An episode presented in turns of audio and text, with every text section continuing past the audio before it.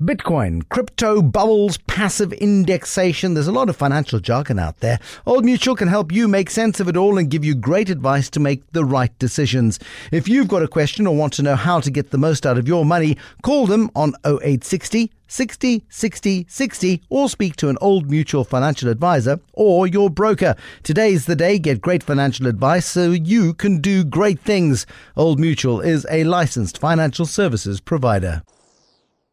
Welcome to the Money Show this evening. Our FAQ, what has uh, SAP really admitted to having done? They certainly have come clean publicly on the Gupta dealings. They found compliance breaches and indications of misconduct in um, in $50 million worth of public sector deals. In English, what does it mean? Paul Burkhardt is a Bloomberg reporter based in Johannesburg. What exactly do they say they did do wrong, Paul?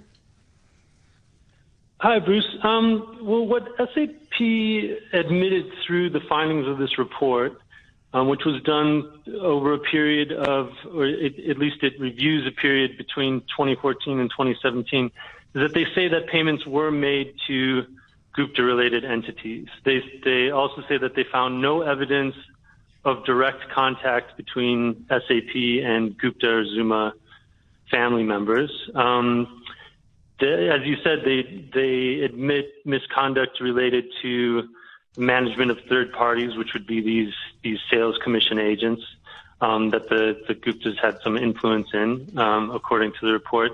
They, they say that they they also didn't follow their own compliance. There were compliance irregularities, which they have stepped up apparently um, but also no payments made to government officials or directly to Transnet or Eskom employees. So we know what they so didn't. We know what they say they didn't do.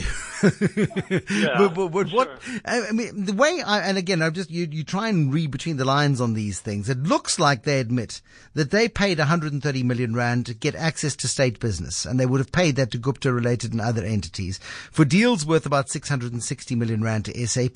That's a nearly 25 percent commission rate in order to get get some government business?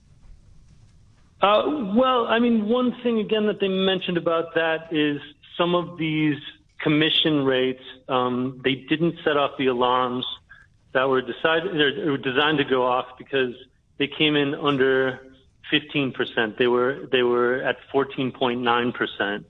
Um, so in that case, they you know it didn't it didn't cause a review of of those contracts.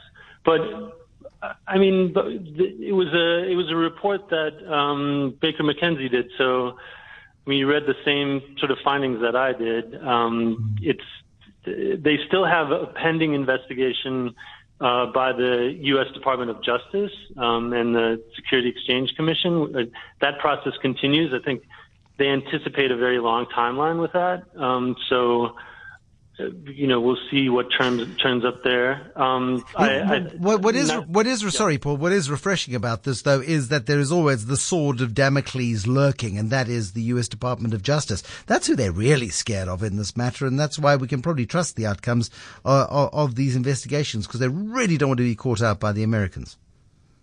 Well, well, yeah, we'll see. I mean, they they did seem confident. They they they were asked today um, whether they've set any money aside or how they've prepared for that investigations and the, that that investigation. They said, look, we we think it's going to take a long time, and we we don't anticipate any. We haven't put anything aside, so we don't anticipate, um, you know, any any sanctions there.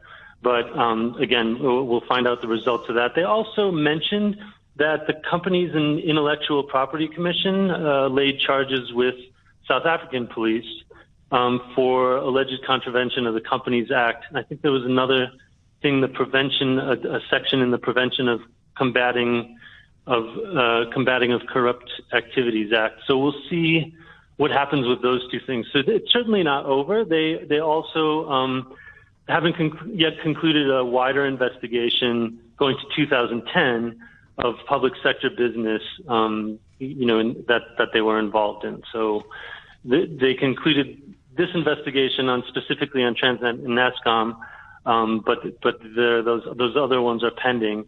Um, and also, Eskom said today that they are looking into their contracts with SAP. So lots of variables still out there. Most. Paul Burkhardt, thank you. Um, Burkhardt, he is the Bloomberg reporter um, on this particular story. Yeah, the admission by SAP, it did pay money. It did pay bribes. Um, uh, 660 million rands worth of business, roughly a 25% commission effectively on that. And still lots more investigation to come on this one, including, of course, that very scary um, oversight that comes from the U.S. Exchange, uh, U.S. Securities Exchange Commission, um, which has got global reach and global tentacles. That is the one that people are going to be scared of.